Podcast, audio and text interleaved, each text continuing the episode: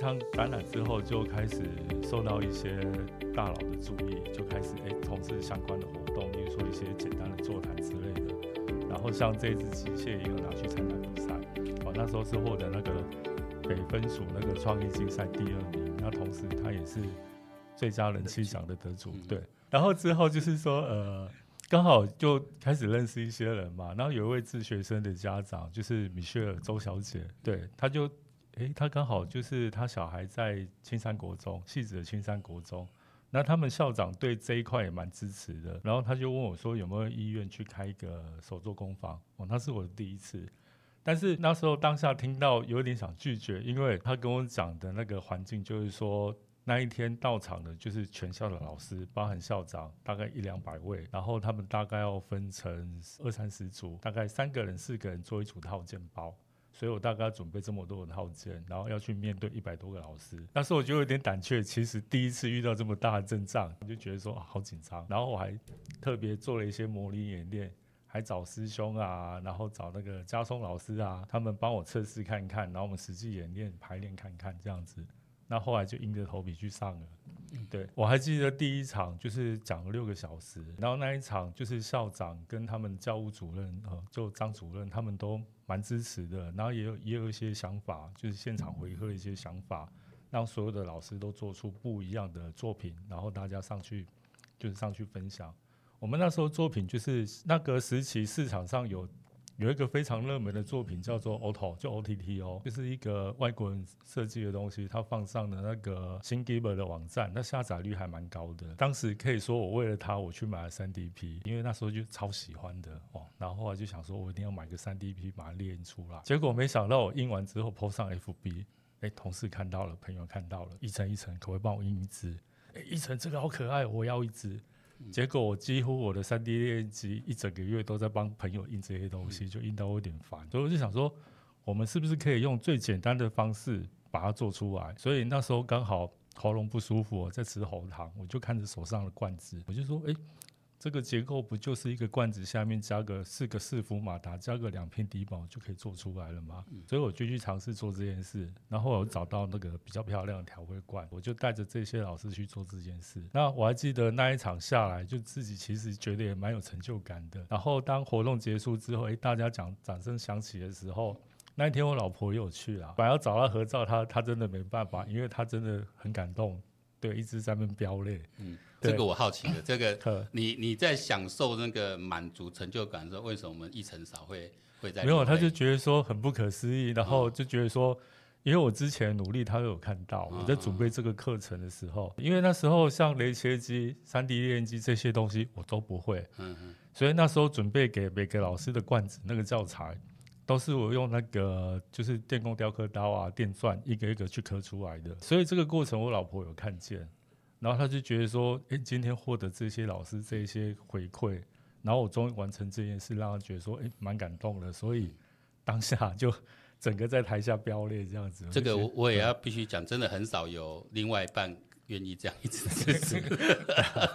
不过我刚才提提到一个那个成就感啊，是，你觉得那个成就感来自于什么？是那种肯定的眼神啊，掌声，还是那种呃？互动的那种气氛，呃，其实 everything 什么都有，其实其实都有啦。嗯、对，第一个就是说肯定嘛，嗯，然后第二个就是呃，刚好也趁这个机会可以跟一百多个老师交流。我蛮喜欢去带这种手作课的，因为像手作课的话，它不像一般的讲座，你就是站在台上讲这样子，嗯、你必须走下台去看每个老师、每个学员他们的过程。有没有什么问题，或者是说怎么样让他可以进行的更顺利？那在这个过程当中，就是可以去看一下，哎，大概老师他们的程度到哪里？那哪些东西会比较有障碍？我我下一次的制作我就可以考虑到这一些。然后有些老师也会给我一些想法。哦，例如说，你这个罐子啊，如果我们要做造型的话，我们是不是拿那个泡棉板来剪裁，弄上去就是感觉会比较有温度之类的？我觉得说这些回馈是我之前所没有想到的。然后，其实我觉得说我教人家这些东西，我学到的反而更多，因为他有各式各样的老师，有英文老师、地球科学老师，然后他们的一些特性都会反映在作品上。像我记得那一天我看到那个罐子有什么火影忍者啊、Kiroro 啊。然后甚至还有出现那个什么什么真鲜寿司的造型啊，各式各样的都有。然后那时候我觉得说校长他的作品让我非常的印象深刻，他把那个罐子做成一个凤凰造型，然后他也是趁这个时候跟跟那个那些老师宣达自己的理念，他就觉得说。我们学校这个环境就是要让小朋友跟凤凰一样哦，就是经过在这边的淬炼，浴火重生，就是有了更多的技能，有了更不一样的发展。其实我觉得说，趁趁这个机会，他把他的理念放在作品上，跟老师们宣导，我觉得这是一个很棒的。因为其实呃，Maker 蛮多是交流，像我们台湾一些在呃，像我们这种像周板南的教授，他在美国的一些创客中心都去教学过。其实美国的呃这些 Maker 的中心，其实很多大家都是就是喝啤酒聊天，因为很多 idea 很多的做法本来就是要透过交谈交流去去产生的哈。对。但是个前像前面讲这个呃当。呃，每个那个热情就是在介绍自己作品的时候最容易展现啊，所以我们今天最后一趴就邀请两位老师再介绍一下后面的一些有没有哪些计划，或者介绍一下我们目前完成的一些作品。我先我先请明祥老师啊，因为刚刚有提到他想要让每一位小孩子都可以坐飞机，这跟我们另外一位 Doctor Blue 那个那个老老师的也也也理念蛮像的。那我请先请明祥大哥来介介绍一下。呃，我。最近做的这个作品的话，就是一个飞机的弹射箱，它其实是从那个橡皮筋三连花的橡皮筋，呃，我再把它做成，呃，等于是重新改造了一下，呃，它除了可以发射橡皮筋以外的话，也可以啊用来做弹射飞机，可能这边呃用这个安全的啊，这这一架大概一点九公克而已，对，就珍珠板去去切的嘛，哎对。大概，我 还居然飞回来，对，可以了，太神奇，我没看到，这太神奇了，嘿。呃，这一只是大概就是去年底，去年底才改到完善了以后才出来，哦，这个是呃，目前因为小孩子应该都会很喜欢，就是射出去可以绕一圈回来。老师设计的本来就是让它能够飞飞回来这样子嘛，是以飞机来讲，我是故意。这样子。哦，一般我们可能在一些卖场啊，或一些展场，有一些卖飞机的人在表演说射出去会回来，但是呃，基本上没有受过训练的话，射出去是不会回来的，因为它角度、力道都要拿捏，尤其是小朋友。变速要控制。对，那这个就用橡皮筋这个来发射的话，就变得很容易，很容易。嗯嗯嗯，这个是当初的初衷就是这样，就是那个啊，除了是飞回来。但是也你可以做不同的造型的飞机，这一架是可以飞得很远很直，嗯嗯，啊、这边就不够用了，这不够用。对我我就有注意到它好像它的重心就就是都有调整的，都要就特特别多过，这是老师慢慢去计算出来去尝试之后，然后再做出一个、呃。这个其实是飞机的话，其实是还好，就是因为我毕竟玩飞机从小玩，然后到后来又有国宝级的老师在指点。哦，所以说这些飞机其实是还算蛮简单的。那这个就比较特殊了啊，这个就比较特殊。这个是我大概这一架飞机的诞生应该有三十年，快三十年有了，快三十年有了。哦，刚开始的话是呃我的老师他们去日本有买到类似的，哦，但是他那个是不能飞。后来那一架飞机在。大陆淘宝也有人在买，他直接从日本的那些扣过来，但是后来因为我发现那个那个是不能飞的，哎，因为一成大概应该也有知道，常常买到一些呃东西是不能飞的东西，嗯、因为我们看到的是影片，但是拿到实际就、嗯、就完全是不是那么。他他是要你买来自己再改的，发挥 Maker 的精神，他不是买来玩的，买来改的，哎，对。那这一架是比较特别，就是可以垂直弹射上去。然后滑翔啊，我大概改到目前为止，我算是满意的啊。然后也在学校推广，那尽量是留在台湾啦，因为我没有把它 po 到国外的一些网站，因为有有一些人可能就会觉得这个东西要拿出去就，但是我是尽量就我们诶、欸、在学生里面先玩一下，先玩一下。因为以前 Maker 一些活动都有一个传统的经典项目，就是手执飞机啊。对。因为我以前我我以前的公司还出那个手执飞机的那个那个书 啊，甚至那是意大利那边做的，还蛮贵的。然后还有那个一些它的它的套件，因为它其实就是蛮多东西在里面。但如果再像老师你改装成用发射器去发的话，哇，那个那个里面的呃原牵涉到的科学原理就就更多了啊。这个这之后都要在呃社团或学校去去教教这样的一个内容。哎呀，哦，其实呃已经有像这个的话，有国中有订单，嗯，有订单。另外除了这个以外的话，就回力标，这个回力标是我在当兵的时候，其实怎么讲，当兵的话是蛮幸运的，因为。抽签抽到的是空军，嗯嗯嗯嗯。啊，除了空军以外，哎，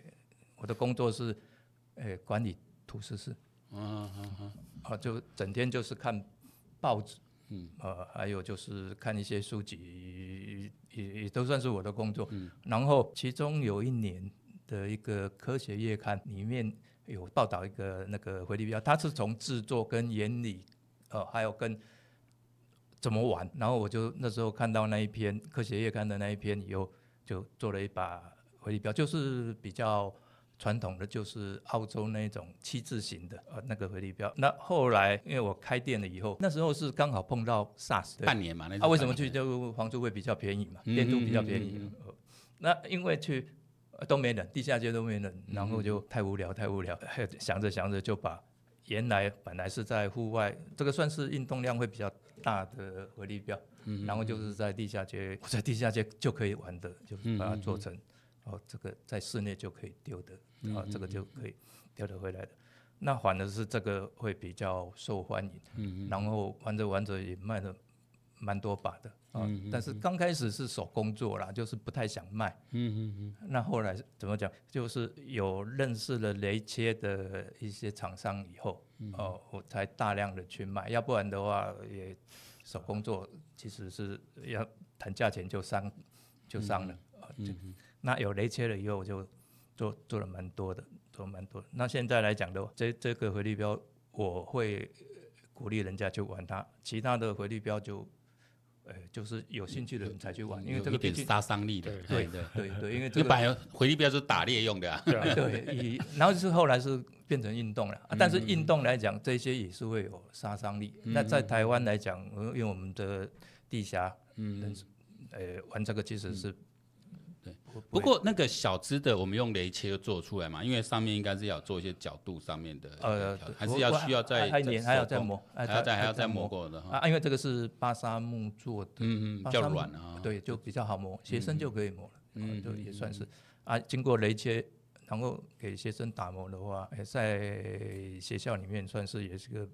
蛮受欢迎的课程，嗯嗯，因为是真的可以回来。对，因为这牵涉到又，因为我们就是说一门课，它能够呃，它是能够跨领域的，它把自然学科东西融合进来。因为只是雷切出一个呃看起来蛮可爱的小东西，跟能够去执行一些功能的，它的其实整个的理念做法是会不一样的。呃，对教育来说，当然能够做出有功能性来，就比那种只是做一些可爱的疗愈性质的就会不一样。对，这个怎么讲？呃，算是比较成熟的一个回力标，因为很多学生，因为我在卖的时候，在玩的时候，很多学生就会产生一些怀疑，因为他做的回力标不会回来，嗯嗯，哦，有的是，我就跟他讲，你们是用什么做的？老师说用卡纸，对，卡纸可以回来，但是呢。你不会丢的人，你会把卡纸弄到变形，嗯嗯，所以你把它弄到变形的，你怎么丢回来是不会回来。所以说我大概就是会跟他们讲，就是说你要先练会丢，你如果不会丢，你把那个卡纸弄到变形的话，那也回不来，嗯，那也学不到。那用巴沙木来做的话就，就大概中间过程的话，大概有三组小学生，他们拿去做科展。啊，我我大概只是提供他们呃方向而已啦，嗯嗯啊，他们都是想要就啊，其中一组是当然就是呃我亲戚啦，就是亲戚的小孩，那就是那一些资料啊，那一些什么，你们自己要去尝试不同的重心改变的话，你们自己去哦，大概就是提供啊，这个材料哪里买啊，怎样做比较呃方便。那易易慈老师呢？你今天带蛮多给息来的，对，不好意思。呃，我觉得师兄他有一个更受欢迎的课，他没有讲到。嗯，对，就是说他跟一个飞友啊，应该也是说 make 同号，就志川郑志川先生。嗯，郑志川先生他有自己开发了一个就是遥控飞控板，那我觉得说，像他推这个课程非常不错，因为他跟师兄合作了一个无动力的无人机，嗯，而无动力的固定翼飞机啊，它不是那种传统的四轴，嗯，对，它是没有动力的遥控飞机啊。这个师兄要不要补充一下？因为我觉得说这个应该是比较，就是说像学校会比较需要的，他们会应该会比较想要类似像这样的课程，就是说可以学到东西，然后又很安全这样子。无动力的。无动力的固定翼飞机，对，其实有有开过课啦，但是就是天候不好，所以说玩飞机的话，就是开课做好了，你天候不好，因为那一天还下大雨哦，还 下大雨啊。那个无动力的飞机是这样，就是滑翔，一般的话就是像橡皮筋的弹射啦，嗯嗯啊啊，用手甩啊，一般就，然后有的是在斜坡。哦，就是在悬崖上面往下丢，它是没有动力的。那我们当然在学校教过程要考虑到呃材料的成本，呃大概啊我跟志川做的话就是，呃用线呃牵引去跑，就其实有一点像放风筝，呃就是把飞机绑着线，然后你跑把飞机带上天空，然后脱钩让它滑翔。好，让它滑翔，但是然后又加了电路板可以去遥控它，这就很像是滑翔翼。对，哎、欸，滑翔翼加了我加加了加了遥加了遥控的，可以控制它的一个一个滑翔翼这样，因为滑翔翼要飞也能很也也很能飞的，对对对，对。但是那个其实也是要训练呐，因为遥控的东西的话，它是呃三 D 立体，就是你飞出去还好，你飞进来的时候左右是相反。好像开那个遥控车一样，很多就是面对着你的话就呃乱跑了。但是飞机更惨，它因为还有上下前后，诶没有后了，呃大概就是左右。嗯嗯。一般来讲的话，啊几乎都是要训练，要训练。嗯嗯。那我后来是现在我有有有比较成熟的一个产品是有雷呃莱特兄弟的造型，然后用不是珍珠板，因为珍珠板容易坏，好那个。那我们叫魔术板啊，它是有一点比较 Q 的那个板子，啊，那个是回得很好，但是因为有遥控、有动力、有那些的话，可能就是成本上可能又又会变增加。可是我我有点好奇，就是它上面还是会有一些机构，因为你要透过电路板去控制嘛，所以还是会设计一个机构让它去去。诶，比如像飞机的话，可能就是一些水平翼啊，那垂直翼是去控制它的方向之类，嗯、一样要设计这样的机构。诶，滑翔机的话，那个那一架滑翔机就是要有升降舵啊、方方向舵那一些，嗯、啊，那个会比较难，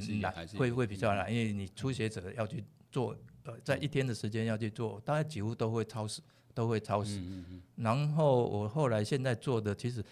这个莱特兄弟的话，就是用一般的玩具的方式去。去做就是不用动到升降舵、方向舵，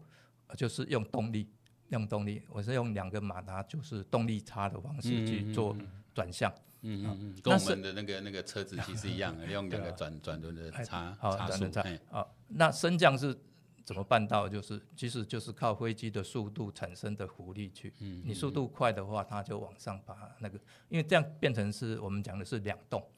就会比较好入门。比较好入门，因为你三动的话，就是除了你控制前后、呃左右、呃升降以外，你要控制那个马力的时候，很多人会手忙脚乱，你大概第一天都会学不到什么飞机就摔坏了。那个的。嗯，今天因为因为无人机呃未来的应用，它改变了蛮多了啊。因为以前大家说会应用会应用，可是呃那好像这次也也好像我们国内的产业，比如我前几以为雷虎不见了。因为我们刚开始做 Maker 的时候，雷虎都还还蛮赞蛮大赞助，我本来以为哎他们是不是听本来听说是做的不好，没有，人家是越做越大，现在已经是变成国际军工产业的重要的角色了哈，所以这一块让哎让小朋友可以更早的去接受启蒙或启迪，其实这这个这个未来不用多说，未来的路就是摆在那里，每个人都都以后也变成一个必备的核心的技术技术的技术了哦，那最最后就。议程来来来介绍了，你你都把枪掏出来了，我们 赶快让你讲一下。对，呃，没有啦，因为其实主要呃先介绍一下好了，就是因因为很多人就觉得说，我一定要会会雷切，我一定要会三 D P，我一定要什么东西，我才可以做出我想要的机器人之类的。但是我觉得并不是这样子。好像我刚开始，我觉得我还蛮幸运的，那遇到飞行协会这些前辈，热血的前辈，因为他们大部分的飞机都是自己做的，然后就是大家向心力都很足够啦。例如说，我的飞机，我做出一台新飞机，我要去首航的时候，所有人会列队。嗯，好，因为第一次可能就是最后一次，因为第一次试飞有很多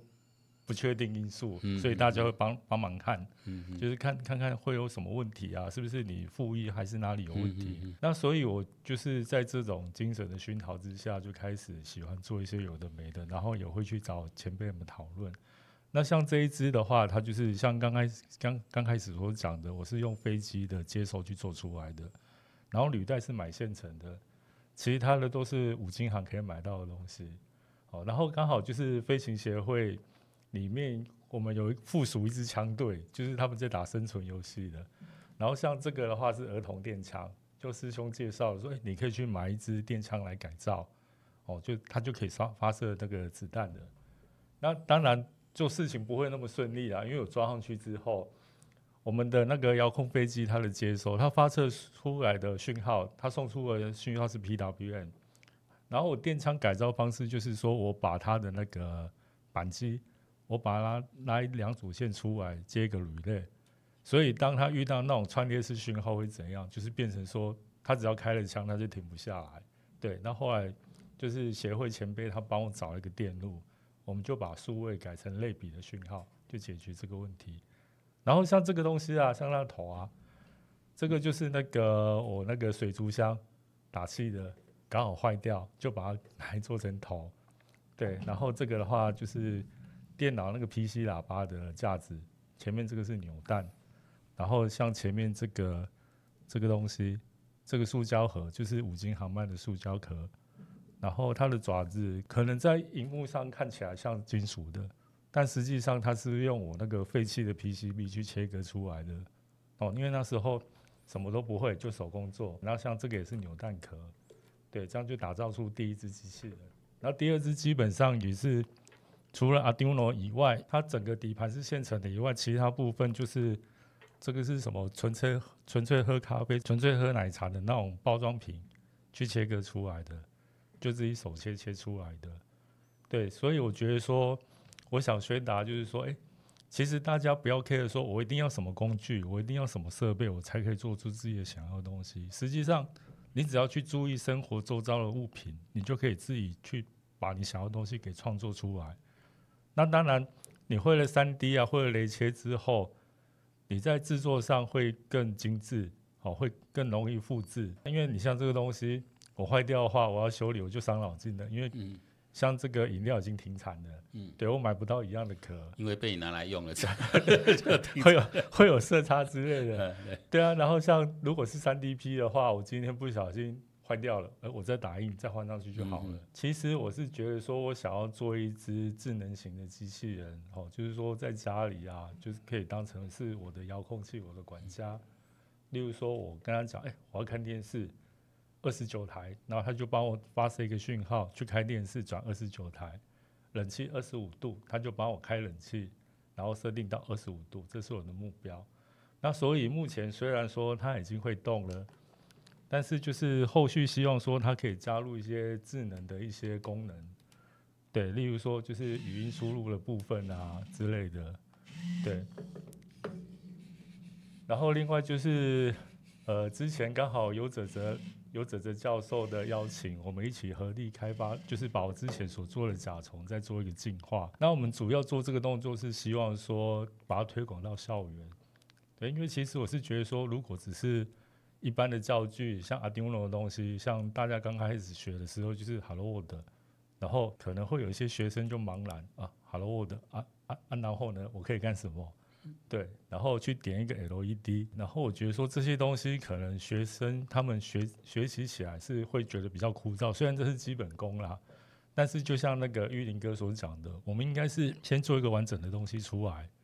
那他们玩了之后有兴趣之后，他会去探究它的源头，然后会去进行，就是说一些一些学习，我想要学什么部分，我想要针对哪些部分，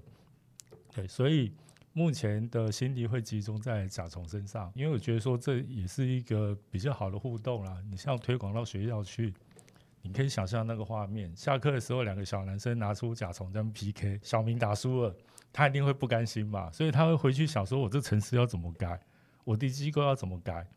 才可以把小强给打败。对，我觉得说这无形当中它也是一个激发，就是一激发你去学习，让你的学习更有动力。所以我想去朝这一方面去努力。那新一代的你这个甲虫会跟前一代怎么不一样？经过有、呃、有有老师的加持之后 因为前一代的话就是我是用 PS Two 遥控器去遥控的啦，然后就是经过有老师的加持之后，他现在是用手机遥控，所以因为它是 ESP 三十，所以它可以影像。还有影像回传，然后再加上我们目前是预计使用 V7RC 这个 App，就蓝蚁科技庄老板他所设计的 V7RC，它已经有内建一些影像识别的功能，人工智慧的功能，对，它就可以去判别说，哎，人车，然后它可以去进行追踪，哦，或者是说，哎，去障壁之类的一些功能。那当然 V7RC 它后续会有更强大的功能的，因为之前的展览上庄老板已经预告了，嗯。对，然后最近它应该会公开这些新功能。对，我觉得说 V7RC 是让我觉得很感动的一个手机 App。哦，这个也是欢迎说大家可以去下载试试看。那你这个甲虫是用什么摄影头？它是目前就是是 ESP 三的 Cam 吗？E ESP 三十二 Cam。嗯，对，就是买它那个模，用它的对，就是用那个模 Cam 的模组这样子。对，因为其实两年前我们就想推出了，那时候本来是跟永仁哥一起在。在想要设计这一块，但是我们遇到一个问题，ESP 三十二就是市场上太多人在做，太多山寨版的，然后那个稳定性有的真的是超级糟糕的，例如说可能三公尺、四公尺，它 WiFi 就断了，所以我们根本玩不下去。然后这一次是一个游哲哲老师，他有推出自己的版本，那我们稍微试用之后就觉得说，其实还蛮稳定的，对，就开始就比较放心，可以。把这件事情继续往下走。啊，就最后一趴就是可能请大家做预告一下，因为过去三年因为疫情关系都大概一些实体交流都停了，大概从去年就是 Maker Faire 台北又又终于又又又又在那个南港瓶盖工厂有有重新会重新点燃了哈，然后呃接下来我知道蛮多实体活动也会开始，至少现在可以不用戴口罩了，然后这个应该参与的人也蛮，因为去年我新竹那场有去，其实那一天到的人也不少，那时候还在疫情的一个。五六月那时候，对，但你到的也不少。那今年也要来，那接下来有可能还有安安排在哪些活动，呃、或是有哪些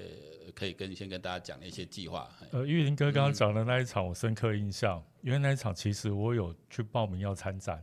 结果刚好那个时间点我确诊了，全家都确诊。你说新竹，新竹那一场，对对对。然后大家蛮多人的，不是这样。对 对，然后大家还蛮蛮够意思啊，就是这些朋友们还蛮够意思的，刚好手上有我的作品，就把我的作品放在我原本该展示的桌子上。对，我觉得说还蛮感动。因为我前阵办比赛是啊，这两人一组，然后就一个小朋友上场，哎，你的队友嘞确诊了，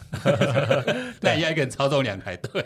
就就是那个去年呃。的活动几乎都变那种状况，就是临临临时就那个被确诊，这就裁判确诊，带队老师确诊，没有人带队都都有，这个大家就呃只希望以后不会再发生的。不过这是一个一个回忆啊。那明明祥大哥呢，有后面有什么呃会在哪哪些地方再跟大家见面的机会有没有？呃。再来是新竹那一场，新竹五月底五月底这一场，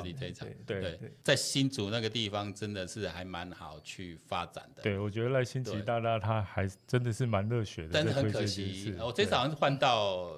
某一家高职的的的，呃，世世界高中，世界高中。因为去去年去年其实那个场地蛮好的，是应该是劳动局的一个新的大楼的场地，我觉得看是蛮好的，但是就是嗯看得出。这个就是看得出市政府的支持力道够不够，要要呼吁一下，然后这个这个市长市长还是要多支持一下。那这一场准备带来什么样的内容？呃，这一场的话，可以现场去玩那个，我蛮想去玩。对，你想那个那各种飞机，也可以带小朋友去。对对对对。那这一这一场的话，基本上我就是因为时间的关系啊，我可能没有办法在那边待两天，那所以就是跟主办单位争取了一个两个小时的互动。互动活动就礼拜，我是排在礼拜天，嗯，就是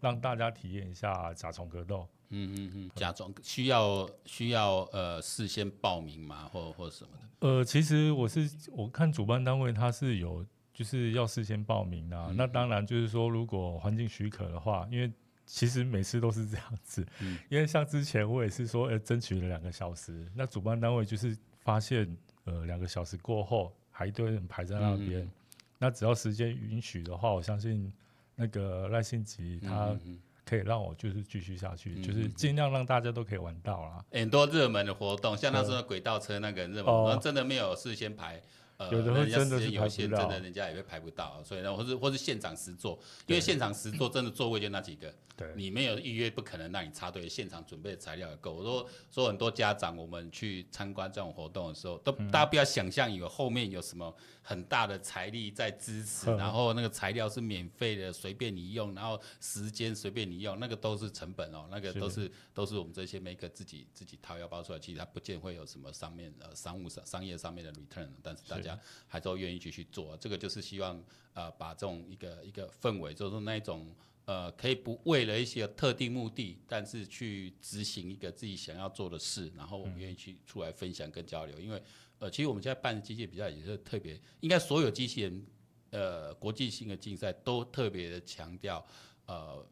分享交流这个这个环节，他们像国外比赛设计很多活动，哦，让小朋友去感受一下。那我们这样我们访问那种台湾的小选选手们，都会说，哎、欸，我们就是在交流这一块，哦，就是跟人家国外的选手比，就特别亚洲国家了，哦，跟跟跟跟美国这这这欧美国家比就，就就就是。就是那种氛围就是不一样。我觉得这个呃，因为科技人进步其实就是靠大家去去交流。我在想说，如果没有那么多开发者把自己的东西 open 出来，嗯，你怎么有有谁有办法去写那种软体开发出来？没有，那西元呢都都 编辑有利用，对不对？那这这这这几个真的是太太佛心的这些开发者，这个没有他们的科技没办法走到这这么快了哈。那最后来。请两位做个结语吧，我们一一先好了。好，没有啊，其实就是呃，因为刚开始加入了飞行协会嘛，然后就是感受到那个那些前辈的人情味跟热血，所以我一直想说把这个氛围给扩大。好、嗯哦，然后很荣幸就是刚好在 Maker 界也遇到一些很不错的老师，很热血的老师，像那个 AutoCAD 的的教父吴永进老师、侠客老师，他对我是蛮支持也蛮照顾的，嗯、然后。还有一次是突然就是那个 FB 的即时通响了，就一个一个女老师打给我的，她就觉得说我作品有一些缺点，就啊讲了一大堆，然后给了很多建议，哎，我就觉得说谁谁这么厚道？听听完之后，我就觉得刚开始就觉得说，哎，那为什么他会会跟我讲这一些？嗯、但是他讲的真的是有理，真的是点到我的问题点这样子。那、嗯嗯嗯、我觉得这位老师也蛮热血的。后来我就是查了他的资料，哦，庄玉慧老师，哦、对。就是看到他的作品之后，国宝级的，真的是对，我就觉得是超荣幸的。为什么会被这个老师注意到？因为他的作品就是像那种呃，罗东瑞穗节的那个凤凰游行花车，然后他最近比较震撼的就是那个西门町万华那边中华路那边那个。皮宝花车，先感谢易成老师介绍认识玉慧老师，我 我有邀约了，嘿嘿嘿。对啊，然后像再安排来节目，然后像学健老师也是一样，就是哎，每次展览的时候他都会出现在我摊位，然后看一看我最近的作品，给予一些指教。嗯嗯。然后像 Dave 大哥啊，就我觉得圈内这个圈子里面就真的蛮温馨的。这个这个就有的人就这样，就是有的人听到别人对自己作品的一些意见什么，他马上翻白眼。就这一点就不爽啊，这样 有的是，因为有的人就像你这样子，是哎、欸，你真的是那种闻过则喜，哎、欸，人家告诉你这你这个应该怎样怎样怎样，你哎、欸、你你就你你你反而没有说是去去排斥，你自己是怎么觉得？你自己怎么去可以练到这一段的？因为其实我个人自己精通的东西真的是不多啦，就是呃兴趣很广，但是都没有精的。然后像这个机器人也是，就是哎。欸我会三 D 列印，然后缝衣服也是临时学的，就买个缝纫机自己自己车。嗯，所以我知道我的程度到哪里。嗯嗯。好，然后当然就是说有些批评可能就是就就就酸民嘛。嗯嗯。但是我觉得说就是像这些老师，包含 Dave 大哥在我机构上的一些指点，那他有可能一句话就讲到你所需要的。嗯嗯嗯。对，我觉得说这些东西是真的是高手还是是酸民，这个我觉得说很容易可以分辨得出来。这个也是真的，因为你的 personality 可以吸引这么多呃朋友们，比如你留他都做汤 call 这样把大家圈在一起。哎，那那那那明祥大哥帮我们今天做 ending 了，嘿，来，今天的话很感谢一林来呃提供我。跟奕晨来这边，哎、欸，还有下一次呢？不要 讲这些，说这次。哎，哦，对了，我要跟奕晨抗议一下，那个甲虫的话是哦，对，这个是其实这其实是师兄想的，对对对。但是他很厉害的，就是说他会爆发出一些天马行空的东西，嗯，因为他那时候要做一些东西，呃，想要让参展，让我说地下街，你看那一家在排队，嗯嗯嗯，那个。电动那个叫甲虫王者的电动车，你没有看到那一堆人在排队，你就做甲虫去对打就对了。嗯嗯嗯，结果他就发展了一些，我。有有独角仙啊，有什么？嗯、就从仿生的这个角角度来开开发。对，因为其实我觉得说师兄的眼光是蛮准的，因为他好像进什么货都会卖光光。嗯，对。然后像有时候就是他有新玩具，我通常都是第一个去搞官的。例如说有一次那个小机车嘛，嗯，我就觉得哦好可爱哦，然后又有速度感，我就买一台去去飞场去玩。我还记得那个是礼拜六早上我去玩，结果礼拜天的时候。五台机车，六台机车在那一起跑，我才知道说，哎、欸，那一天下午大家看到就知道我跟师兄买，就跑去跟他买。然后像有一次师兄进了一批大家不看好的飞机，就 C C 十六呃 C C 十七 C C 十七，对，那个就是很简单，就是两个螺旋桨的飞机。那我们这些玩遥控模型就觉得说，啊，这个东西我们不会去玩。结果后来没想到，我一直排队排到第三批我才买到。这个就我刚刚前面真的是眼光很重要提到的洞察力啦，对，要会观察，然后要会做出决策，然后定出目标来去去去去执行，这个是蛮蛮重要的。然后你明想还有要帮我们再补充的吗？嗯，这样子，这样。好，那我们今天节目就到这边哦。那再次谢谢两位哦。好，拜拜拜拜拜拜。我们的呃今天直播就到这里结束了，再见。